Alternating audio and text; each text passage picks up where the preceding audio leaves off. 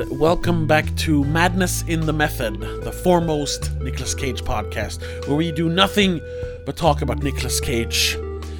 Still, at this point, we are still talking about Nicolas Cage. It's been fun so far, but now it's starting to get a little hard.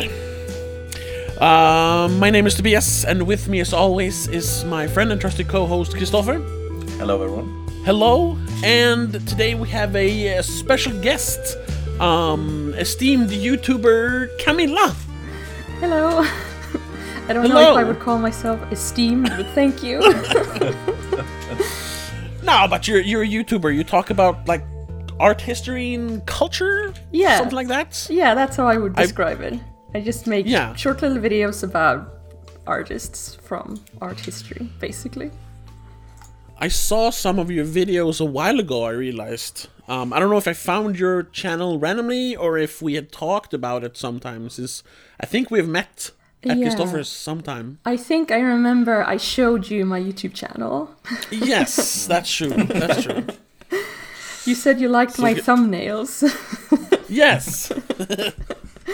um, they're be- they're better than ours at least. Um, no, but we uh, today we we're talking about uh, uh, a ve- uh, I don't want to say very special movie, but it's a kind of a special movie, and we thought we needed a, a third perspective on it. well, it was certainly this is it. interesting. yeah, I'm, I'm very I'm very eager to hear what you think of it because today we're talking about Drive Angry, the 2011 action spectacle starring Nicolas Cage and Amber Heard. Uh, Nicolas Cage being uh, some sort of guy who escapes from hell to save his granddaughter from being sacrificed by a devil worshipping cult. Yeah, yeah, and the leader of the cult is also Twilight Dad. Yes, Yes, that's where I knew him mustache from. Ah. I Oh, you didn't realize it? No, I mean I've only seen I've only seen the first Twilight movie, and I saw it ten years ago. So I, Oh, I don't know. okay. That's basically the only time I've seen him. But now I know. Yeah, of course. I mean, I just realized it in the last five minutes of the film. I was like, where I have seen him before. I have seen him so many times. I just cannot put him. And then it's like, oh, just imagine him with a mustache. And then it just clicked. yeah, he's uh, deputy something Swan or whatever it is. Yeah, Yeah. yeah, yeah. Yeah, Uh, so yeah, I, I I've talked about this movie for to both of you. Yes. This is this is uh, uh I would say uh, as a review I read uh, describe it most. This is way beyond guilty pleasure and a must see trash, uh, which I think captures this movie. sure. I I saw this when this when it was released, or well, released on DVD, I guess. Mm-hmm. Uh, I didn't see it on cinema, um, and I just I. This is just I really enjoy this movie because it's so stupid. It's one of those movies you laugh at. You never laugh with the movie, only at the movie. Um, so I, I I knew I was in for a good time. Uh, what were you guys thinking? Um, I guess based on what I have told you before. So what, what did you what did you think you would think about the movie before you saw it? Do you want to go first, Camilla? Yeah, so you kind of gave me a little bit of uh, of information about the film before I watched it, and I just knew there was going to be some sort of action stuff. Um, I knew there was going to be some like you know sexy woman in it, so I thought that was kind of like a standard kind of one of those films. And then I just wanted to read just a tiny little bit about it before I watched it. Um, and I was kind of surprised to read that both the director and the writer both have worked with like um, horror projects. Like the director Yeah. has worked with uh, Wes Craven before as like his movie editor and stuff like that. So I was kind of. I first thought like, well, how are they going to get this horror inspiration in there? But then I watched it and it's like, yeah, okay, I it makes sense, yeah. But, but did you think you would like it or that you would not like no, I did not think I was gonna like it. it? Yeah, Tobias. Yes, yeah, it's it's. I was uh, I com- I hadn't cared about looking up this movie at all. Um, I knew of it. Um, I'd seen the Red Letter Media review of it many many years ago. and That's about it. um, until you talked about it. I was like, oh right, that one. Oh, I don't know. Um, but then yeah, I found out it's Patrick Lussier who directed this, who also directed one of our favorite movies, Christopher, uh, Dracula 2000. Oh yeah. Yeah, which is produced by Wes Craven. Um, but I yeah, I found that out in the credits, so it didn't really affect my my viewing. Um, so I had, really had no no like preconceived notion going in, other than you said it's like a guilty pleasure kind of movie, and I, you know, Yeah. and then it's like a you know a silly over the top action movie, which I like. yeah. So uh, yeah, um, So, without giving the score, what did you think about the movie after you watched it? Uh, I, I don't know. it was sporadically funny, but overall, it made me want to take a nap. okay. Which I did about an hour in. I was like, Um. no, I'm going to take a nap. uh, yeah, I didn't like it. Okay. And uh, Camilla. Um, well, I well first of all, I watched it alone, and I feel like to Mm-hmm. really, really enjoy this film, you I mean, you have to watch it with like another person. It's Yeah, not going to be funny to just watch it alone. I think. no, it's it's a hangout movie. Yeah, yeah. Um, But I mean, it was not enough horror for me to be kind of like into it. It was not like I did enjoy the silly action part, but it wasn't like you need a little bit of kind of like uh, finesse with the whole action thing to make it work. And this was just like, I mean, you could hear like when they put the punching sound effects onto like the, the clip, and like you could see all the stupid CGI axes flying ever like everywhere, and it like it just did not look like good at all. no, but and I, I think we're, we're we're watching it in a substandard way though because this is obviously supposed to be uh, uh, experienced in 3D. Oh, yeah. I mean, I it was didn't it know was that. it was actually shot with proper 3D cameras. One of very few movies. Yeah. most movies are converted into 3D. Um, that's why you have all these like the stupid CGI Oh, yeah, bullets and makes- debris flying towards the camera. Yeah. Um, and I think, Makes a lot and I think the, the, the worst one, I think, in the entire movie is right at the end when Nicolas Cage is like ha- holding a Oh, skull. the and just yeah. Punches it through the screen for no real You can't kill a dead man. Yeah. yeah so i uh i when i started watching this i i thought i was putting in this is like top five so bad it's good movies for me Oh, really? Okay. yeah it's, it's just up there after this time i'd say it's dropped down to top 10 I think. but it's still up there It's, still in your top ten. yeah yeah It's I up there with like it's- The Room and Troll Two. Oh yeah, I mean, I would rather Whoa, watch okay. this uh, because it's.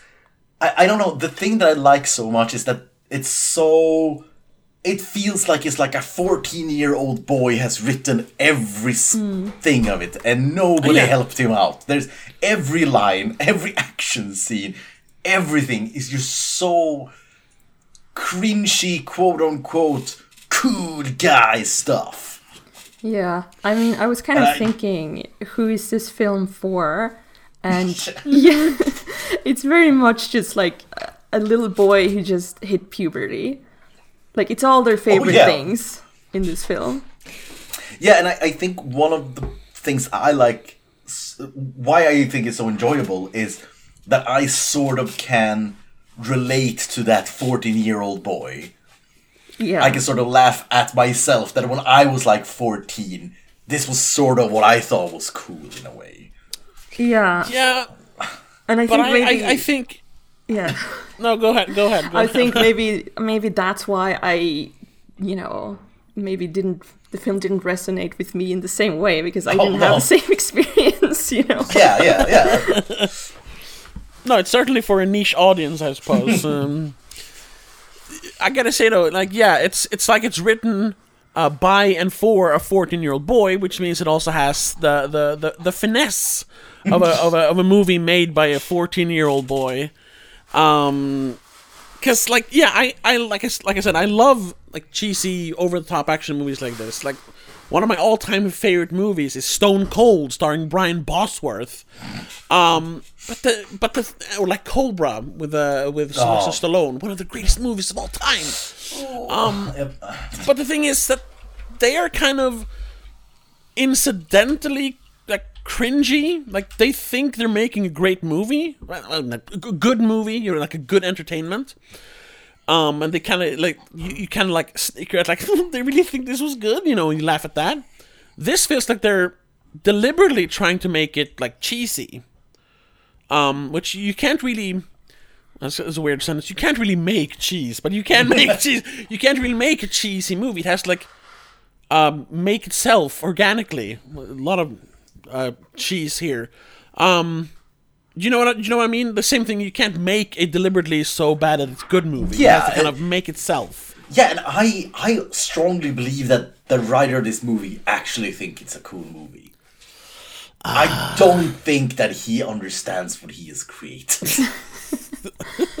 But I find it, I it's don't- kind of like um, have you have you guys seen *Malignant*? It came out like uh, two years. Yes, I don't know. yes. I. Uh, that is one of the most confusing movies I've ever seen. Because, like as you said, like you know, uh, I don't think you can make cheese, but I mean, I feel like he totally made cheese with *Malignant*. Like I feel because he, um, oh, what's his name again? The director. Um, uh, James Wan. yeah, yeah, because he's made you know *The Conjuring*. I think he made like the first Saw movie, and like yeah, those are you know. Insidious movies. Yeah, those are like staples in horror. So it's like you know that he knows how to make a good film.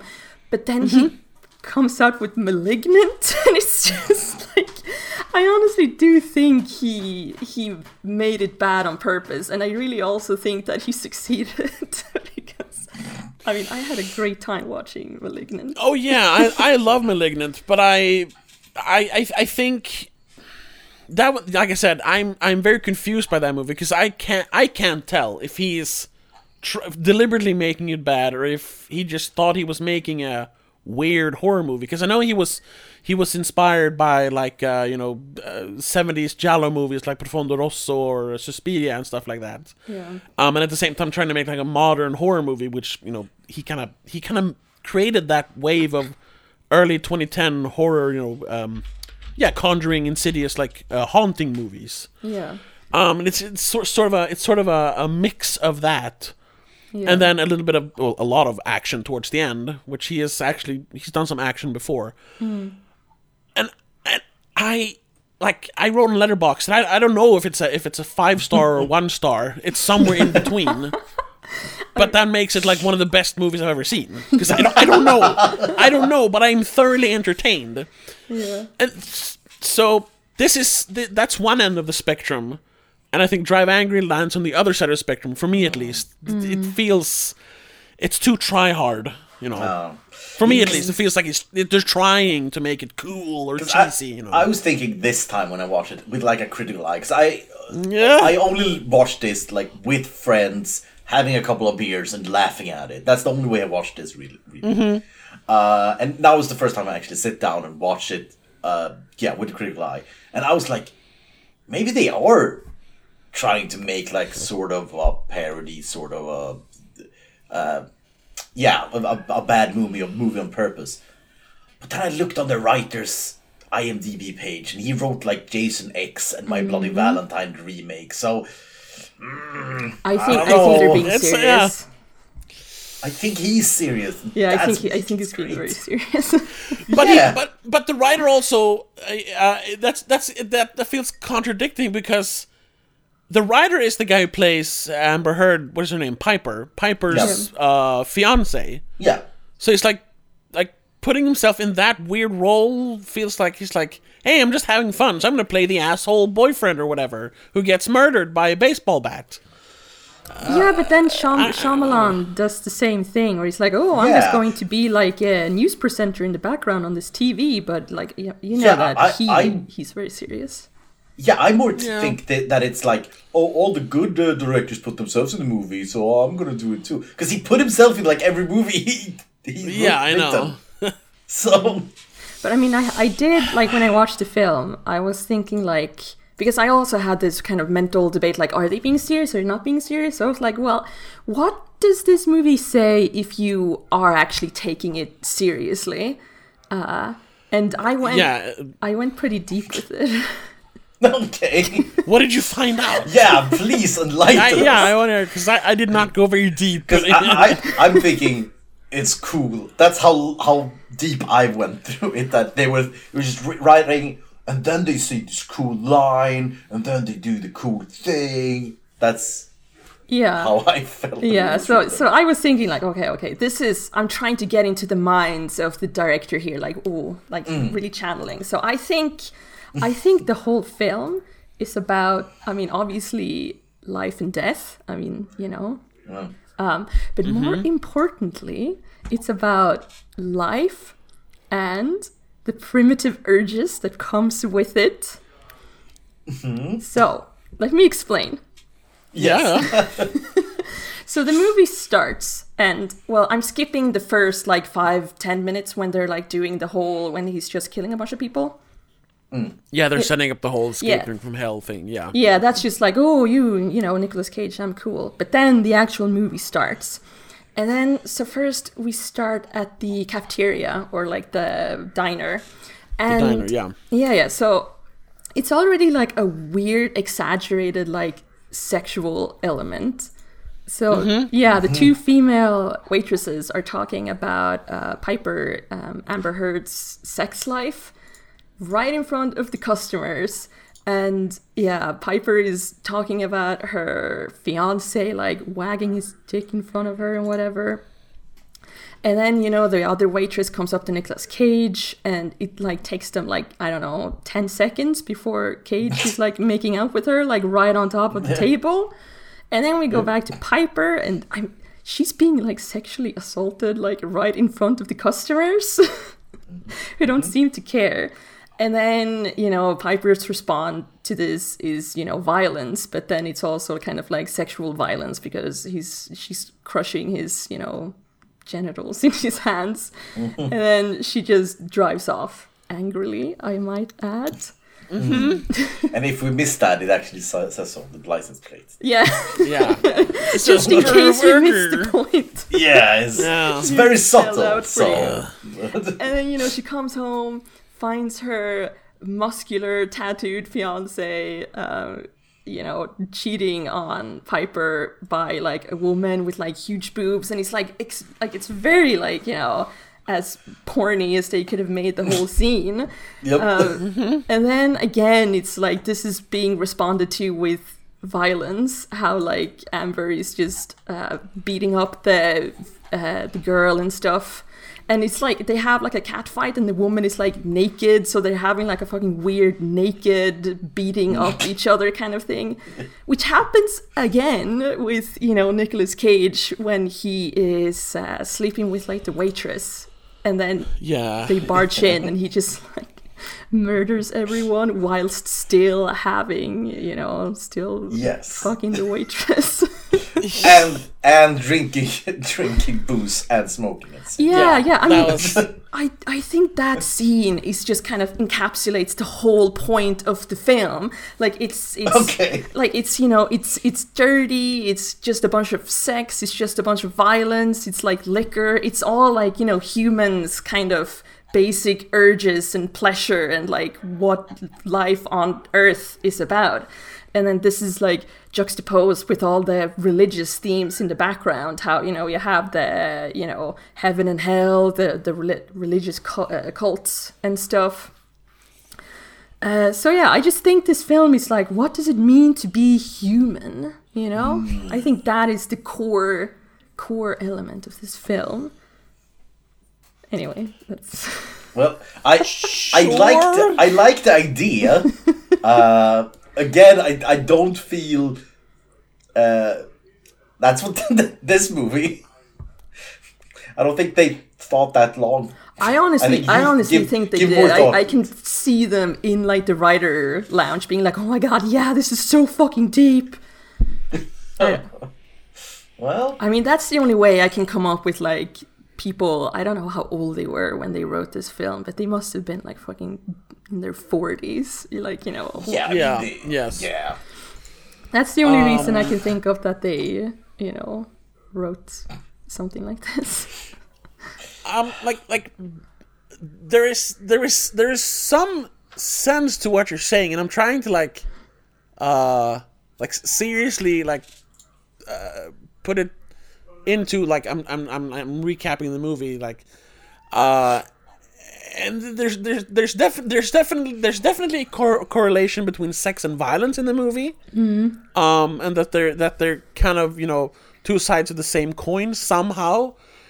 But I I I I can't go as far as you and and and uh, believe that the the director and writer had that in mind. I really just think it's like, what if he's having sex with a hot lady and killing people and drinking booze at the same time in slow motion in 3D? Yeah, I mean, I I I that's as far as I think their their thoughts went. Honestly, because you you mentioned that scene specifically, that is just like the most depraved thing I've seen in a while. um, like he's literally uh, like inside her while killing people, mentally scarring her because they do cut to her later when the cops get to the the hotel. Um, Yeah, that's- she what- she is she is severely like traumatized by it, which they never cut back to ever, ever again in any other situation. Yeah, that's the the weirdest like sobering scene in the movie. Yeah, uh, Where like the entire movie is just over the top and weird, and then we have this this just small scene of there are actual consequences to the actions. Yeah. and, in, and it's like, wait, hey, hey, hey, now what's What did you put this in here? Yeah, but then again, I feel like they just put that scene in because it was funny, you know? but it's Really? not funny. Yeah, it's not I- funny, but I got the sense when the scene came up, like, oh, they're trying to be funny here. Like, haha, look, she couldn't handle it. She can't handle the new Cage. like, I don't know. He was just too much of a man for her. Yeah i'm if if that's if that's the way they were they were writing it then then i don't know if i want to watch any more of their movies because that's kind of sick yup, yup. But but again, it's it's it's not out of the realms of possibility that's what they were going no for true based on the rest of the movie. true But yeah, so that specific scene, I'm just gonna go back to it because that's the scene I always talk about when I talk how fucking bonkers this movie is. That's always the scene I bring up. It's like they made, they did this. They did this scene. they went there They went there. Nobody ever does it. I, I'm not saying I want anyone else to do it. I, that I want to see it. It's just how the fuck did you go there? yeah and at first it sound it it's it uh it, it feels like this is gonna be like awesome and cool because it sounds like like she's enjoying it because she's having sex with Nicolas Cage, you know, and he's so good at it while he's killing people. But then you realize she's actually screaming like because she's scared for her life, and that just makes it weird. Then it's Yeah. not funny, like cheesy, weird, funny action movie anymore. Then it's just strange and, and Yeah. uncomfortable, and it, then uh, having the, co- the cops uh, talk to her, and she's obviously like uh, suffering greatly afterwards. it's just like, well, why? why it, just you should have cut that scene out of the movie, and, and you know, not not not dig into what what the repercussions of Yeah. Nicolas Cage's actions are. That just Unless- makes it more uncomfortable. Unless that's what they were were uh, what they're going for throughout the movie. Uh, but then we need more of that. Then we need more of it because they don't go there any other time. Really, No. that's the problem. Uh, so, for the listeners who haven't seen the movie, No. uh, the, the reason we're not talking about the story is because there is really none. No, Uh, he's going to kill a, a death cult and save his granddaughter, and that's about the movie. Uh, they just go from places and fight, and they go to other places. They pretty much and just drive fight. angrily, angrily from place to place. Yeah, that's, that's Yeah. that's sort of Literally. everything. But yeah, the plot is in the title. Yeah, I suppose like we can explain the film as Nick Cage is in hell and then his daughter gets murdered and her infant baby gets taken by the cult and the baby is about to be sacrificed by the cults. So that's Yeah. yeah. And he's so angry he breaks out of hell. Yeah. It's yeah. Um, that, that's also this movie. Uh, the story is just exposition, like two scenes of Oh, yeah. exposition. That's the entire story. Uh, the the only thing I think was sort of half good or sort of half competent, I'd say, is the scenes with uh, his friend Webster. Yes. He he uh, Nicolas Cage then is extremely corny, standing very very brutally and watching the fire and dropping some cool lines. Uh, but Webster and Amber Heard uh, or Piper, there there actually some writing there. Yeah. yeah. There's actually some some writing of, of characters and um, They tried. yeah they tried. yeah, but that's that's also the thing. Like it, it feels like um, uh, like like there was more to the character, because this movie, like it's obviously supposed to feel it's supposed to be a dumb, stupid action movie, but it's it's certain scenes and definitely some of the the actors in the movie makes it feel like like at one point this was a lot more grounded, like indie sort of action drama. I could almost see this as a Mike, uh, what's his name, Mike Nichols movie, the guy who made Mud and um, uh, Midnight Special. I don't know if you've seen those movies. No, I haven't seen. Those. Okay, very, very, very good director. He us- usually casts uh, Michael Shannon in his movies. and I'm, I'm a fan of him. Um, because there is this whole, you know, the, you know, the, the, the, the lone, the lone, uh, like brooding warrior riding down the the roads towards some sort of uh, fate, but the, the the the audience point of view, which is obviously Piper, she doesn't know what it is, but she is she's compelled to follow along because she has her own problems, and it's kind of you know they they kind of uh, coalesce. But then we find out during the road trip. That's once again there should be should have been more of a road trip movie. We would have found out about the characters, like built up the characters, fleshed out the characters um, during you know uh, certain like meetings they have along the road, like that the classic road movie formula. It could have been that, but then they added all the other stuff. like imagine imagine if we didn't really find out that he's supernatural until like the very end, which it kind of feels like they they want to do because Amber Heard's character like they they, they don't really explain what his deal is until the end. Yeah, she they doesn't this really big know. reveal for her Yeah. and things like that. yeah, exactly. Yeah, that, that's a, a question I was gonna ask.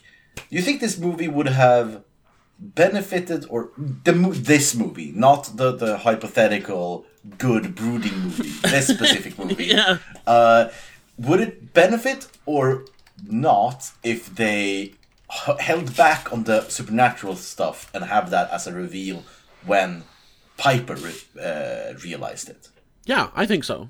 You think so? Yeah, even even without doing it the way I said, just being more mysterious about him definitely mm. would have been more interesting, and and keep keep him as a secondary character. Make make but- them make them point of view be Pipers all all the way. But wouldn't that just make it a really stupid and boring action the action movie with no nothing interesting? Because I think the supernatural parts are making this movie more enjoyable. I think That they- it's- yeah. we I think they should have gone hmm? more with the supernatural. Mm. More. Yeah, more because I feel like I was I was honestly a bit confused. If I hadn't heard before what the movie was about, I think I would have been a little bit confused because it's basically just Nicolas Cage being hunted by some guy, and I mean, it took me. I don't, I don't want to admit this, but it kind of took me a while to figure out who this guy was and why he was chasing him, and I was like, I, I really don't get it.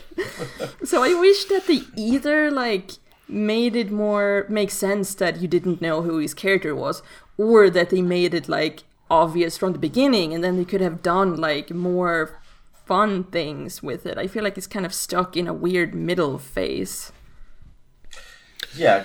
'cause That's- again, I yeah. think I think supernatural parts are making this movie stand out is the wrong word, but it's well, okay, yeah, no, uh, it stands out in the sea of bad action movies about a cool guy who needs revenge. It gives you that extra something that's not original, but more fun or more interesting than just people shooting each other. And I, I would have, I would have turned this off like before the supernatural part has come on if they, it wasn't there from the start Yeah. personally Uh, sure. If if it was if it was just this movie, but with less supernatural stuff, yeah, because that's that's all the like that's that's all the, the fun there is in the movie. But if you if you replaced the supernatural stuff with character development and actually made the characters compelling instead of just I'm cool guy, I'm lady. Yeah, but then but it would have been interesting. Yeah, yeah, yeah, sure. But then we then it's a different movie. Then Ah, I suppose. Then we go to uh, what we could do with the structure of the movie, and we can. I I mean the just the basic premise of the movie, uh, just the, the elevator pitch of the movie. Uh, there's something there. You could do something with that. Uh, break out from hell to stop a death cult. Sure, it's uh, but again, then we need to take it in a very weird direction or a different, extremely different direction. This movie.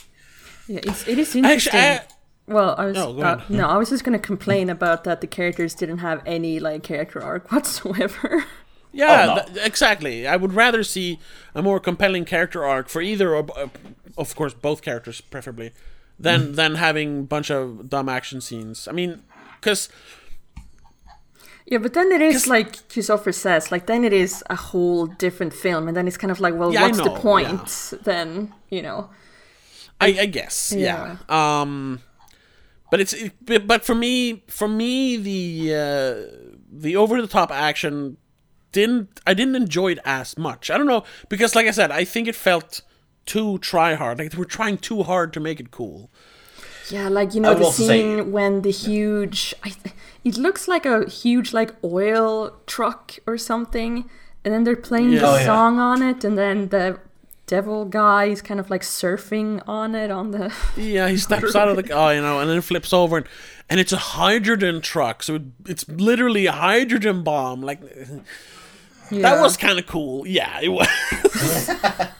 but like the shootout with the the shootout at the Bull by the Bulls hotel, that was just that was just that was just strange and awkward. Um, Yeah. and the the shootout at the church when he gets shot in the head, it's not super entertaining. No, no, that's what I said earlier. Like they could have put more emphasis on like the fight choreography and like made it fun Yeah. to look at. But no, it's In just that way, yeah, it sure. looks really, really bad. Like you can see every time someone punches someone, you can see them like winding up the punch for like ten seconds and then punching them, and then you get the wires and the person flying up in the air, and it's like it does not look very good. Yeah, it's I. It, it is what this movie really has one of the least choreographed action scenes I've seen. Uh, I, I don't know if they did, did they have anyone who choreographed it or it was like you just no just go shoot. I get the feeling there was this was like a uh, not a specific choreographer. It was just a stunt guy saying like, "Give a couple of kicks here, you block a punch there, and then you fall over." Yeah, Yeah. yeah. It's kind of you know when when people just say like, "Oh, we'll just improvise, it'll be fine," and then you know it's Yeah. not fine. Well, fix it in post, guys. It's no Yeah. problem. Um, but then also an- another thing that threw me off was that um, this this felt insanely cheap in in certain areas. yeah, Like all all the all the like the devil cult goons were like these these. It, it felt like they just cast random people off the street. Like it was like o- old people, and one person has a suit on while the others like has a cut off flannel shirt. There was there was no like uh, coherence. Not that there has to be, but they they really didn't feel like a like a group. There was just different people, and there was this one guy in the church who had the most obvious wig for some reason. yeah. I thought like, oh, they're gonna like scalp him or something, so he has fake hair on. No, they didn't. He just had a wig or a toupee or whatever. Why? yeah. And and then I and then I saw a bunch of like, uh, people. They they kept like focusing in on a, a couple of women who it, it felt like they were like. I I don't know, like wa- washed up stars or something that had like a cameo role, but they weren't people I recognized. So why are they there? And all this in a movie that cost fifty million dollars. They spent fifty million dollars on this movie, and that's just making the movie. Then not, let's not talk about the uh, the um, ad campaign budget. And this, that that's that's what we got. Like this movie doesn't look it doesn't look like fifty million dollars. Where did all the money go?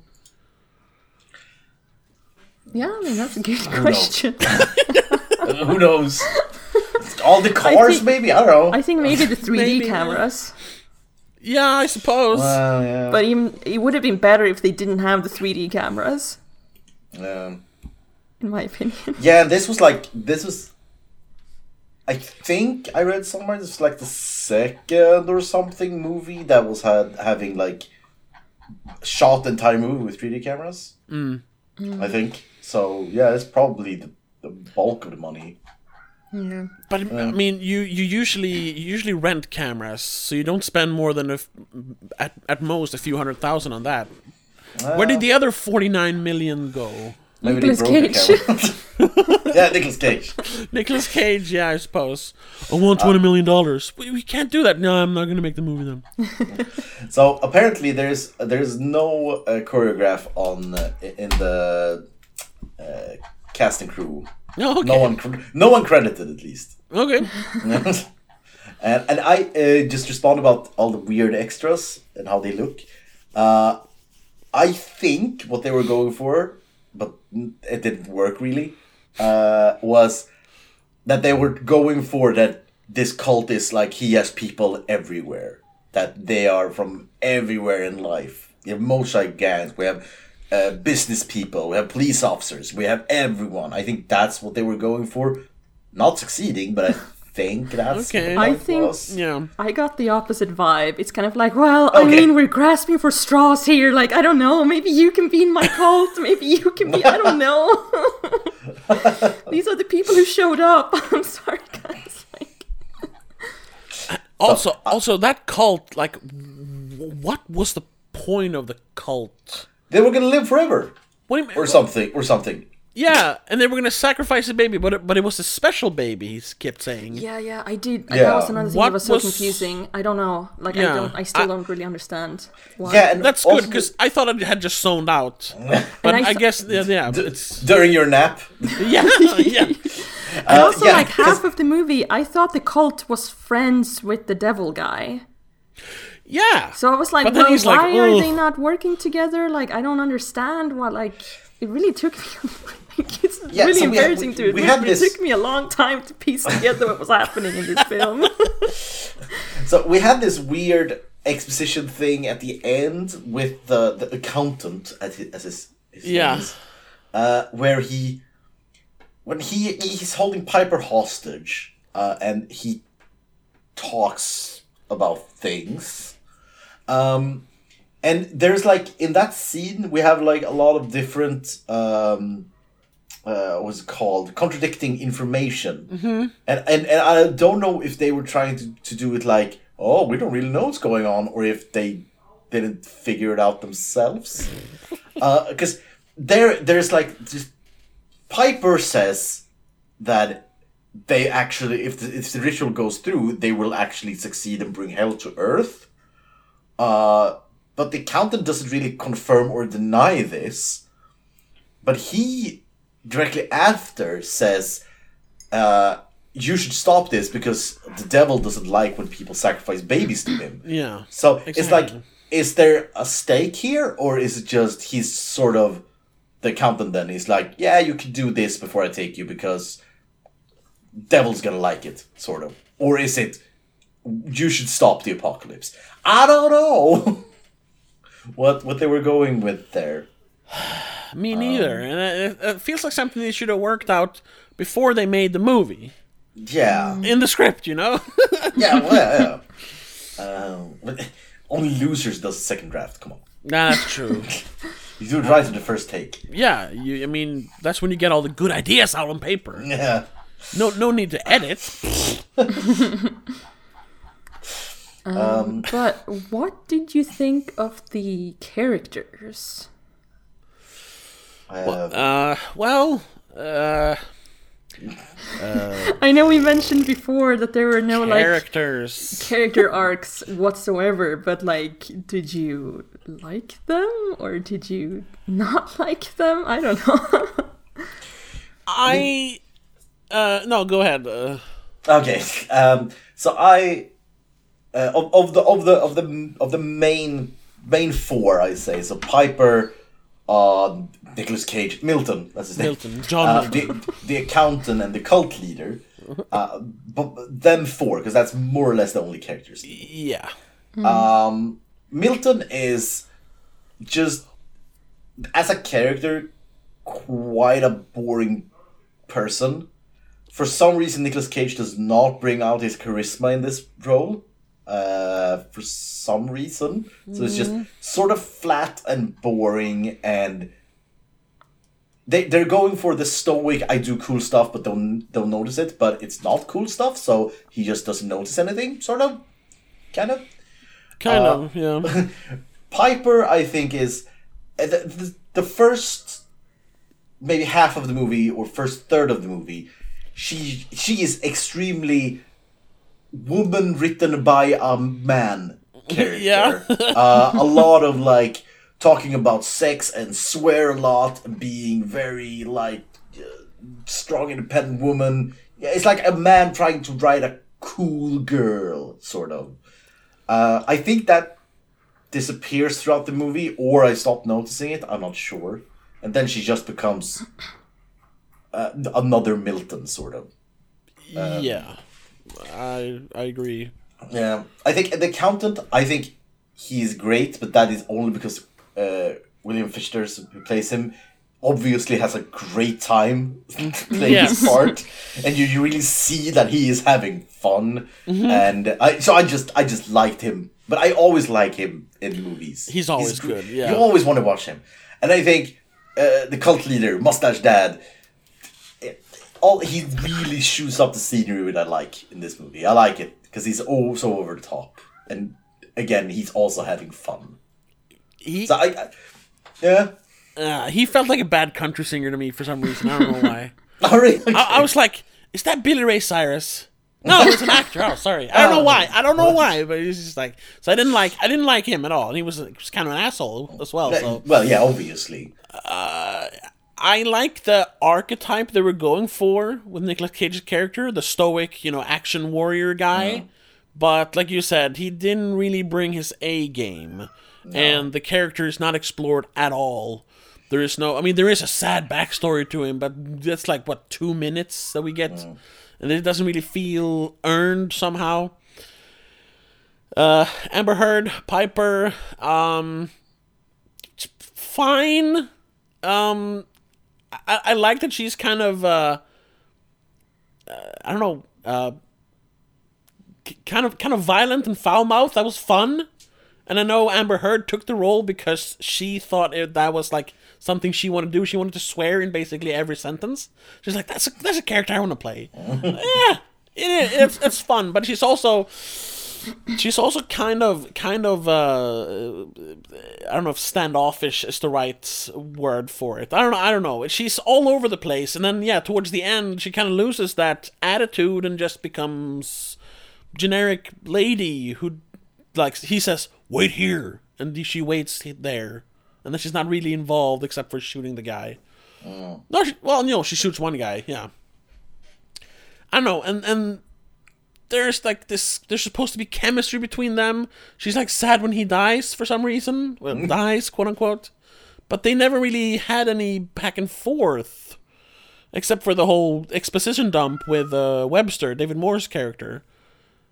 Uh, i'd rather that was like i said i would i would rather see them getting to know each other throughout the trip the road trip you know instead of just having action, action, action, and then oh, this is why you should like this character because he's he has a bad past. oh, okay, now I know. Okay, Can we and then the, the, yeah, the accountant, she's a lot of fun. Oh, William yeah. Fichtner having fun with it. He's he's quirky. He's he's uh, he's witty. Um, he has his little his coin and his suit. He's cool, but you know it's not like spectacularly written or anything. It's just fun. You know. yeah. What did you think, Camilla, of the characters? First of Throw all, it back I, at you. first off, I just have to apologize for the cat meowing in the background. I cannot get No, it to that's fine. But yeah, no, okay, so I mean three male characters I don't really have that many like I thought they were kind of fine. I thought Nicolas Cage looked like he was trying to cosplay. Um, oh shit, what's his name? Uh, the guy in Stupid Crazy Love. What's his name? The blonde guy. Oh, Ryan- Ryan Gosling. Ryan Yeah, yeah. I feel like he was trying to cosplay Ryan Gosling with his like blonde little hair and stuff, and I was like, oh, this is not a good look. Um, I also thought it was funny that his name was Milton. Yeah. Yeah, like, couldn't they come up with something better? Like but a it's bit it's more. supposed to be referenced to, to John Milton or whatever his name is, who wrote Paradise Lost. Oh, you know, the movie about uh, the Satan guy. You know, Right, right, Hey, right. Satan guy. Okay. Literary references. Ooh, deep. Yes. Mm. I did not pick up on that. um, and yeah, I thought the other two guys. I, I agree with you with what you said about Nicolas Cage. I do think he was a little bit like lackluster. It was it was no face off, you know. No. No. There's yeah. no face off. Yeah, yeah. Um, I thought the other two were fine. Uh, you know, I think they're kind of fine in in everything. They seem to be having a lot of fun. Um, Yeah. but yeah, then I mean, I suppose like you know, I am a woman on this podcast, so I suppose I have to give like a woman perspective on the female Yes, characters. Um, so if you just count the like female characters who have a purpose in this film, I suppose there's three. Like they are, there's the daughter, the granddaughter, and then Piper. Um, But you know, the granddaughter and the daughter don't really, you know, they're not important. They're only there to give to get Nicolas Cage in the film. You Yeah. know, Yeah. the daughter The especially, like her only purpose is to get murdered. You know, so that Yeah. Nicolas Cage will get angry and you know he will he will do his thing, which is you know very very common in both you know films, video games, comic books, Yeah. whatever. And she she only exists in a flashback. She's not even really in the movie. Yeah. Yeah, yeah. They actually have uh, they have a term for it. It's uh, uh fridging women. Like uh, Oh, yeah. Oh Yeah. yeah, yeah, yeah. yeah. yeah. I think we talked about that in another movie. I'm yes. You meant the, the uh, or is it the woman in the freezer or something like that? Uh, yeah, Woman in the Fridge. Uh, something like that. Yeah. Yeah. basically it's it's come I don't remember which comic book it is, but it's one comic book where like the the main uh, person find their girlfriend or whatever dead in the fridge and then it's like that serves as a motivation to like do the whole story and that's Yeah. like very very common way of using women in films like oh we'll just kill them and then the the main character will get angry or sad or whatever and go on a mission Yeah. um Very and tropey. yeah, yeah, and the granddaughter was also, you know, the the damsel that needs to be saved, whatever. I'm not gonna go super into those because they're very like they're just tropes that happens everywhere, like all the time. Yeah. But I did think Amber Heard's character was very interesting. um, not in a good way, but in it's just kind of the perfect example of how women and kind of female sexuality is shown in films like this because when you first look at it you think like oh my god she's like oh, like uh, i think it was you christopher who said it like oh she's like foul mouthed she's like you know oh she's has this like bad streak and whatever. But it's like she's also like strangely like I don't want to say virginal because when you first look at her like you don't like she her purpose in the film is to be the hot sidekick. Like she's supposed to be the the woman you put on the posters to make boys go mm-hmm. see the film you know? Mm. But then it's also like people are also so scared of women having like an actual sexuality. So she's never ever allowed to have any sort of romantic interest herself and either and even in the first scene i was talking about when they're in the diner and she's talking about like her sex life with her boyfriend she's actually talking about her how she's abstaining from sex to get what she wants so not even there does she have you know any sexual relationship. She's just like kind of sex adjacent, but she's never actually engaging in it herself. And then And there's that comes back. Sorry for interrupting. That that, No. that comes back with the the bar. The Yeah. bar Yeah. guy, Yeah, Yeah, I was guy, just gonna bring that up she as well. like. yeah, she's like teasing, like, "Hey, let's go," but then she makes him paint her nails. And then, Yeah. hey, we're gonna have sex? Yeah, maybe later. Yeah, Yeah. it's weird. It's very weird. Yeah, yeah. And this is also something that happens in films like the the sexy woman never gets to have her own love interest or anything unless it's the male, you know, male male male main character. That's that's the only time it's allowed.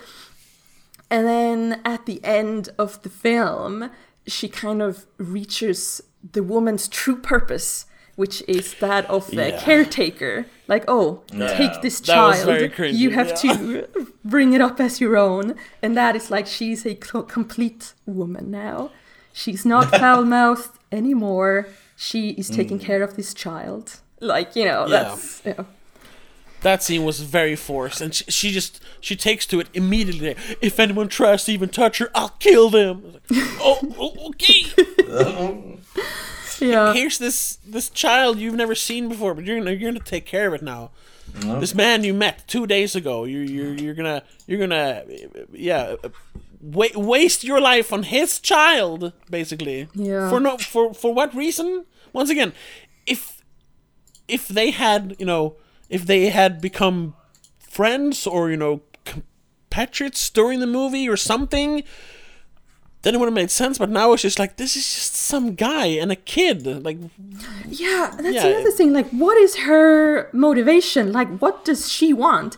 Because at the middle point of the film, when they're like meeting up with Nick's Cage, old friend and whatever, and Nick Nicolas Cage is like, "Do you really want to come on this?" And she's like, "I finally have a purpose." And it's like, "Oh mm. yeah, your only purpose in life is this random man you just met to you know, Yeah. risk your life to help him." and it's and it's the same thing earlier in the movie. I, I know he kind of kind of says like, "Well, you killed two cops, you better come with me." But even before that, she just goes with him for no reason at all. Like she could have when he's like, "You're coming with me?" Right? She could have just said, "No, thanks, bye," and she would have been fine. Hmm. But she just goes with him for no reason at all. It makes no sense. They they they needed to give her mo. She didn't have any motivation. Yeah, oh. no, she didn't have any motivation Any, at whatsoever. no. Well, sh- her her motivation was that she didn't have a man anymore. and She needed a new man, obviously. Yeah, yeah, and But when she- that but she man doesn't- met, she had she- the child, so that's fine. As stereotypical as that is, she doesn't even get a new man. So she's not even that. What's the point? Well, I suppose Nick Cage serves as the new man in her life. Yes. But he died. Well, he doesn't die. He he he he fools her to Yeah. take the kid, and then he can just go fuck off back to hell, asshole. What the fuck? Yeah. Oh, it's, uh, yeah, it's it's a mess of a movie. That's for sure. but it is like a very good like case study in you know tropes and stuff. Yeah. like they should show Yes. this in you know movie school. yeah, I mean, that is one of the things that I I haven't really put into words before. I, I needed you guys to do it, but that's sort of what I uh, think is so um, interesting. Is too strong a word. Uh, entertaining is a better word. Uh, that it is very it is sort of a uh, paint by the numbers action movie it is the tropes only the tropes and then the tropes from both action movies and sort of horror movie esque things that it's there's not one original thought in the entire movie no. no. there, there's nothing here and Yeah. i think that is just very entertaining to see to again i go come from this point of view that these are people who try that people who try to make a movie with a budget but they can't figure out one original thing at all Oh yeah.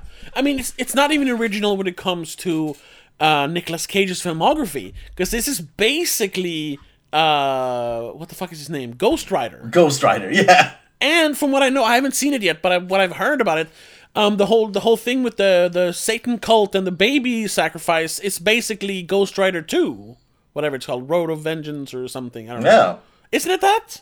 uh, I, I think so i don't I mean, Yeah, this movie I- came out story of before or after Ghost Rider. Uh, this one After coming out the first one. After first one, before the second one. It's like, it's, but it's like the same year as the second one, right? Or like The, a sec- year. the second one came out 2012. This one came out 2011. Yeah. So it's like so the Ghost Rider Spirit of Vengeance was definitely in production or probably like post production at this point. Yeah.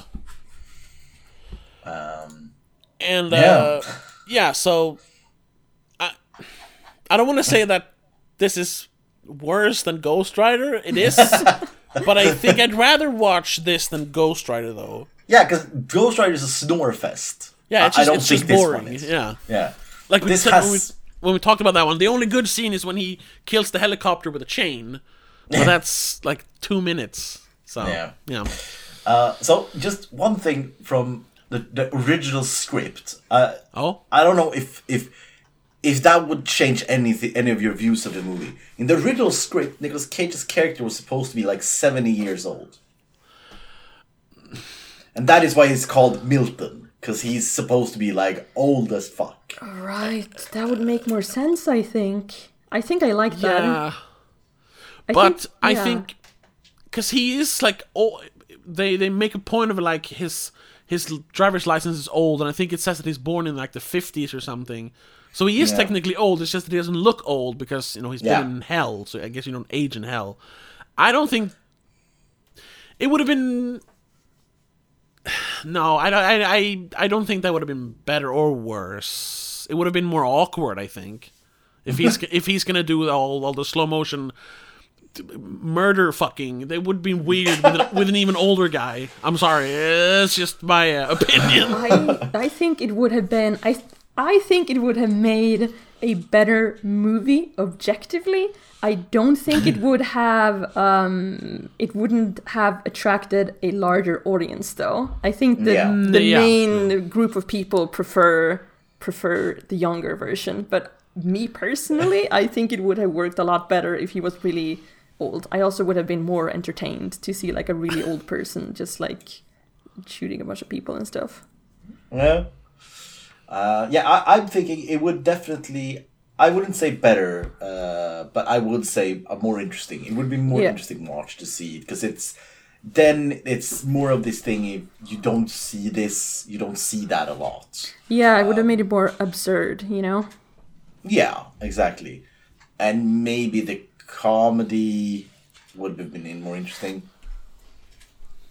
Yeah, it would have been more fun. Uh, yeah, to yeah. I really, man, I really, I'm loving the idea now that I'm hearing that the original was that he was really old. I'm like, that, mm, yeah, that works.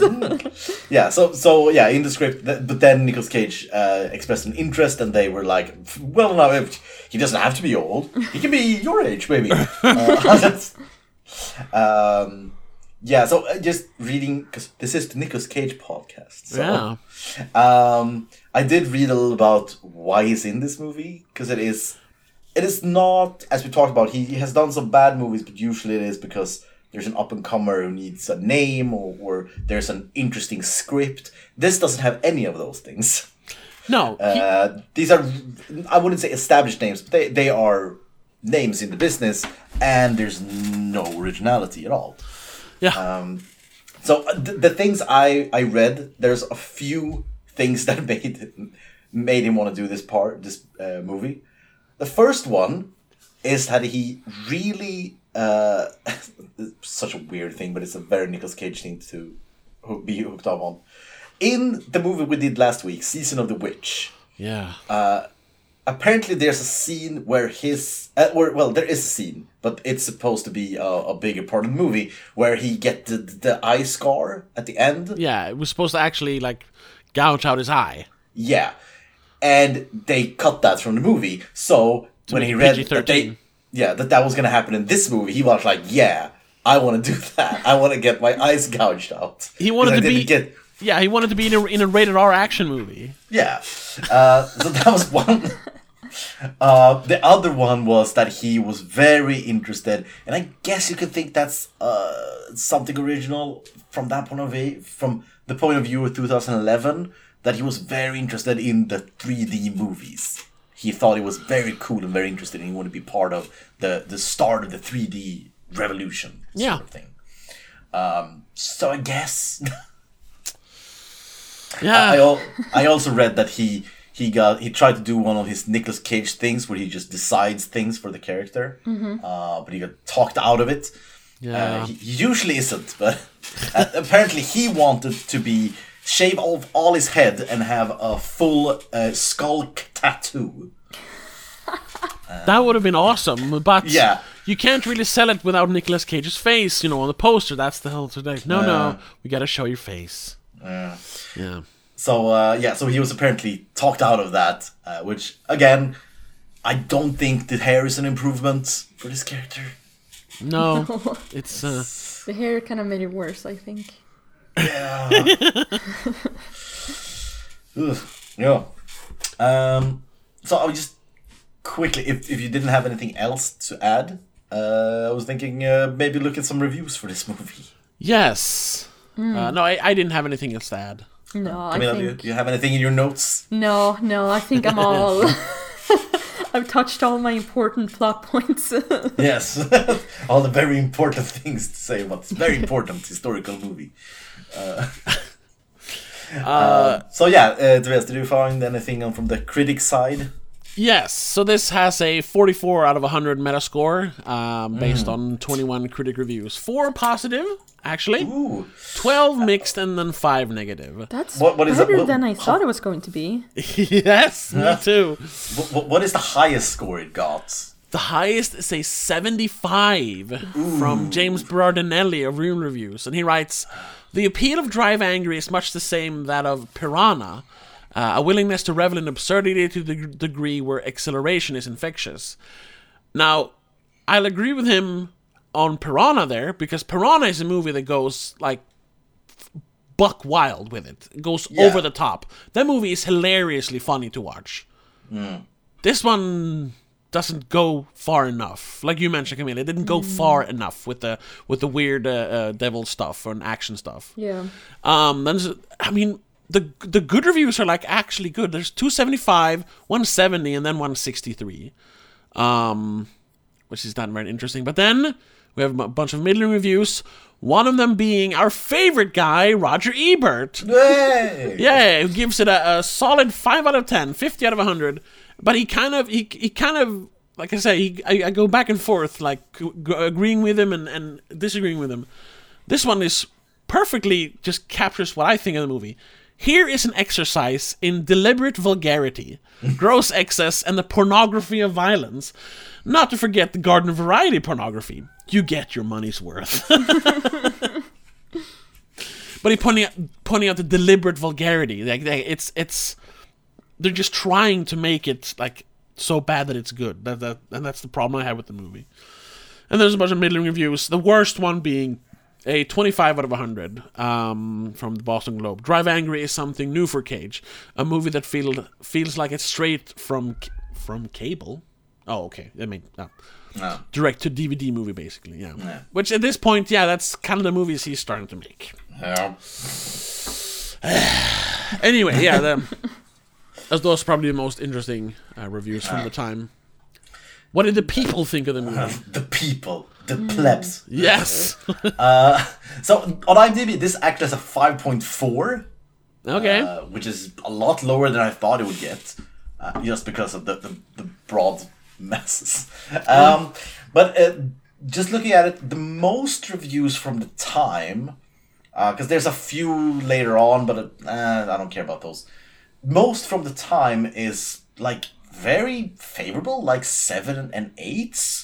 Yeah. Uh, and everyone is saying this is this is just fun, fun action. Turn off your brain; it's fun. Uh, a lot of like just hang out with the dudes, drink some beer, and watch it. And I can attest to it. That's a that's a good time. um, I I don't think you should uh, score a movie based on that though. no. But there's two specific reviews that I really think is interesting. Uh, the first one is uh, from the time. It's a two out of ten. Um, there, it's it's uh, the title is he's just kind of angry. uh, which I think that's that's true. Um, so it's uh, 2011 is not Nicolas Cage's year for cinematic meaning and or significance, as Drive Angry is yet another god awful film from the Oscar-winning actor who also gave us the uh, Babon, that's not a word, I know what that is. That's a weird word. Bad. Uh, Season of the Witch. As a matter of fact, the last few years haven't been overly kind to KHSME. Uh, G-Force, Bangkok Dangerous, Knowing, Next, Ghost Rider, The Wicker Man, Lord of War, Astro Boy. As his bright spots have actually been few and very far between, and include The Sorcerer's Apprentice, Kick-Ass, and the two National Treasure films. The latter, better ones, uh, the latter, better ones are merely good and or enjoyable, while his other are all dreadful stinker who is who uh, whose best moments are barely tolerable. Uh, and then it goes on from that. And I can, I can, um I would say I can attest to this. I, I stand behind this review. Yeah. Uh, but No, I was just saying that's what we talked about in the in the last episode. Like up until that point, it was his career was still like fine. Most of the moves are good because we skip the voice roles like G Force and stuff like that. yeah, But uh, with with Season of the Witch, that's really where the downfall started, and th- this just cements that that fact. yeah. Uh, so I found another review which I think is interesting because this we talked about that. I think Camilla said that who is this movie made for? I found them. I found the guy. I found him. Oh. Here he is. 10 out of 10 uh, from 2011. Uh, the title is What More Can You Ask For? Muscle Cars, Hot Chicks, and Action. Yes. So the review says the title says it all. This is a throwback movie to the 70s drive drive in genre. Don't uh, drive in genre. Don't expect more, and honestly, that's enough. Sometimes you're looking for a smart movie like Traffic or Fargo. Sometimes you want to, want terms of endearment, but sometimes you just want to grab a hot dog, some popcorn, and coke in a real bottle, and get on the roller coaster for the simple thrill of it all. Wow. Coke in a real bottle? Yes. You are you are looking for a, you're looking for good-looking cars, good-looking girls, action, and a chance to forget about reality. Shut down your brain and get lost in absurd fantasy. That's what this movie's all about. No deep message, just fun. I love the Charger in this flick. The Chevelle is nice too, but unlike the star characters, I'm partial to the Charger. I would just uh, I would ha- I would have liked to see it remain throughout the entire movie, but at least there's it's there for most of it. Nicolas Cage has been given a hard time lately for his choice of movies. I enjoy him in, in just about every movie he makes, whether action, fantasy, family, or some bizarre niche film he worked on. He always gives a solid performance. I hope to see a second one of these. Not likely, but I can hope. So yeah, Yeah. we found him. We found Anyone? We got him. But but but reading that doesn't that doesn't that sound almost like a parody of like a Yeah. yeah, cool Yeah. guy movie? Yeah, it know what I sounds mean? like a satire review almost. Yes, yes, exactly. Yeah, but who who That's would how give? that's how the movie feels like. It's like a, a fake cool movie. Yeah, but who would go give a satire movie review and give it ten out of ten? I don't would, know. I would get it if he wrote the exact same thing and then gave it like a four out of ten. Then it would be hilarious. But yeah. I don't. Know. He I, gave it a ten out of ten. So yeah, um, yeah. So th- that's the two things, the two reviews I wanted to highlight. and it seems like that's the two people we have. The the the one who gives it like a one or a two says Nicolas Cage is a bad rot man. This is not good. Uh, and the people who says turn off your brain, have fun, and they give it like seven and eight. yeah. So yeah. Yeah, I, uh, I, I, I don't, I don't know. well, then to to wrap this up, what would you score it? Let's start with you, Christopher. Ooh, um, uh, it's a hard one because it's like subjective or object. Yeah, Uh, so I'm, I'm gonna I'm, I have to give it based on my enjoyment of the movie. So if if I give it like just objectively the the the handiwork, uh, the workmanship of the movie, this is like a weak four maybe. Uh, enjoyment wise, I give it a I give it like a seven. I give it a seven. Oh, really? So so the median would no, be like no. a five. No, I give. So I you, give, so I give you it a would six. Give it a recommend the film, is what I'm hearing. Yeah, I, I would definitely I would recommend this movie if you see it with with some peep some friends and talk over it. I would definitely recommend it. But as you guys saw it like alone looked sitting down and trying to critique it. Never in a million years. Don't do that. Uh, So yeah, my, so my my uh, my final final score for for this podcast it's a, it's a very strong six, I'd say. Cool. So this That's, is uh, just just two points below Bad Lieutenant Port of Col- uh, Call New Orleans. Yeah, I stand by that. Yeah, yeah, sure, sure, sure, sure. Uh, so um, Camilla, what do you give it? Oh, this is uh I'm in well, is there anything that was good here?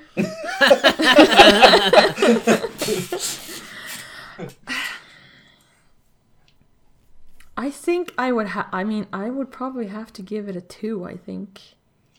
Okay, a two. Yeah. Yeah. Maybe I may- I I realized that if the circumstances were different, if I had a few beers, a friend, maybe I would have like a malignant moment where I'm like, "This is the best movie ever made." but but for now, I'm just gonna settle with a two. I think. Yep, fair enough. uh, Tove. Yeah, I was looking at at my, my previous scores, uh, trying to like see what I thought of, of, of this movie in conjunction with the other movies, and I, I, I like I do like I said I do enjoy some of the action, and I am I am a sucker for for like vehicle based action. That that's that's why I'm a a a, uh, uh, unironic fan of the Fast and Furious movies. um. That being said, though, like I didn't enjoy it a lot, other than those very few moments. But I'd rather watch this than Season of the Witch, so I'm gonna give it a four. Yeah. A very scattered rating from all of us. Yeah. Yeah, two, four, six. It's yeah. Uh, so yeah, uh, Tom, did you say this is on, on par of next then? yes, it is. Because And I, just I did- one point didn't above really- Bangkok Dangerous. yeah, yes. Bangkok Dangerous was a sleeping pill, Uh, um, yeah. and next next was just boring, but at least it had some cool action. just like this then. Yeah, yeah, exactly. That's why they both get a four. Huh? Uh, well, yeah. So that was Drive Angry. Uh, It is the second movie Nicolas Cage released in 2011 out of his four movies. Yes. So the first one we saw last week was Season of the Witch. Uh, this week, Drive Angry, and next week is Trespass. Don't know anything about that movie. No, I that's think I'm- that's when we're getting into the real generic titled direct DVD movies. I've seen the poster for it, but I have no idea what it's about. I, I think I'm gonna try my best to go in completely blind. I haven't even seen the poster. Yeah, okay. nothing except that it's called Trespass. I mean, yeah, okay. yeah, me too. I'm, So I'm gonna try. I'm gonna try to go in completely blind that one. Um, All right, before Yeah. we end, maybe I should plug my uh, YouTube channel for yes, anyone who would be please interested. do, please do. So, for anyone who wants to learn more about art and art history and whatever, uh, you can find me on YouTube under Camiv. So that is C A M I I W. Should come Yeah. up if you just search that. And, uh, I and I, I recommend it as well. I, I've I've uh, I've checked out some of your videos. It's it's very entertaining. Very, uh, it's it's uh, what's it called? Edutainment. yeah, yeah. it's very like uh, researched kind of stuff. Yeah, yeah, yeah. But Um, for any and- like art oh, nerds out there, you know. yeah. Um, and if you want to uh, listen to these episodes in advance, um, or, or, or just get some exclusive episodes of, of my other podcast, the Spottercast, you should check us out on uh, patreon.com slash don't make a scene. At this point, there's literally hundreds of hours of exclusive material there. Commentary tracks, exclusive videos and stuff. So check it out and support us in our independent podcasting endeavors. But other than that, thank you so much for listening to us on whatever podcast platform you're listening on. Uh, we're available on all of them. Um, uh, and we will see you in the next episode when we're going to talk about trespass, whatever that is. Uh, but until then, uh, have a good one. Bye. bye. Bye. Madness in the Method is part of Please Don't Make a Scene. It is produced and directed by Tobias Vedén after a concept by Christopher Billén. Hosted by Tobias Vedén and Christopher Billén. executive producer is Annika Vedén and Laura Kinney. I also want to give a huge shout out to all our patrons over on patreon.com slash don't make a scene. Laura Kinney, Mom, Dad, Danny Del Gaiso, and Mac and Mom.